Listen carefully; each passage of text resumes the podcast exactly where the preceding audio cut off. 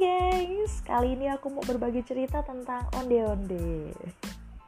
Apa sih yang kalian pikirkan pertama kali saat dengar kata onde-onde?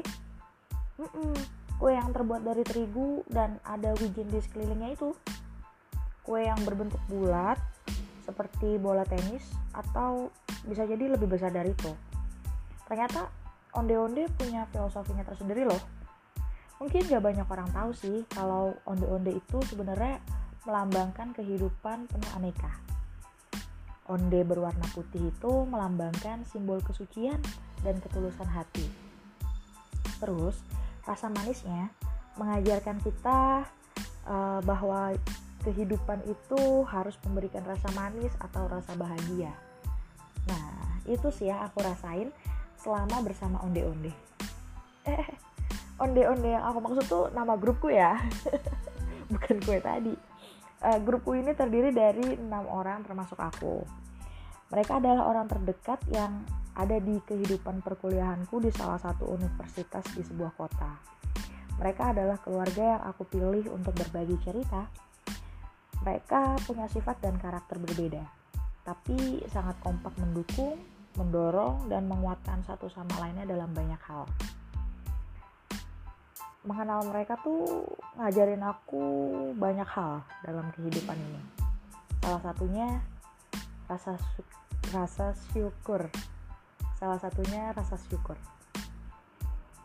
Entah gimana kehidupanku di tanah rantau ini kalau misal gak ketemu mereka.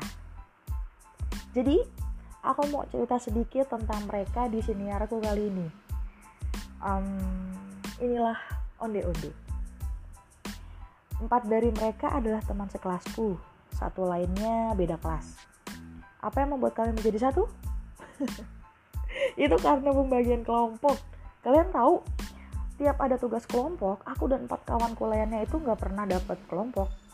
Akhirnya dari situlah kami bersatu, asik, bersatu untuk menjadi hmm, maksud aku di sini bersatunya tuh menjadi kelompok ya untuk ngerjain tugas dan lain-lain sebagainya. Jadi sistem kelasku tuh sudah uh, mereka tuh sudah punya lingkaran pertemanan tersendiri gitu. Membuat kami mau tidak mau juga ikut membuatnya. Itulah latar belakang bagaimana onde-onde terbentuk.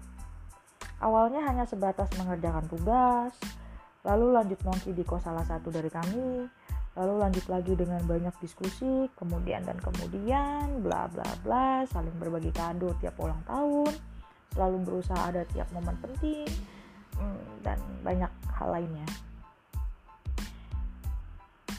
itu sih yang buat kami jadi semakin mengenal satu sama lain ya ada yang unik sekali ada yang suka nangis ada yang perasa banget ada yang mudah overthinking ada yang tukang kentut ada yang pandai memendam sedihnya ada yang berjuang keras menghadapi toksik keluarganya ada yang hobi makan ada yang hobi jalan-jalan ada yang jadi anak pertama ada yang jadi anak tengah dan ada juga yang jadi anak terakhir.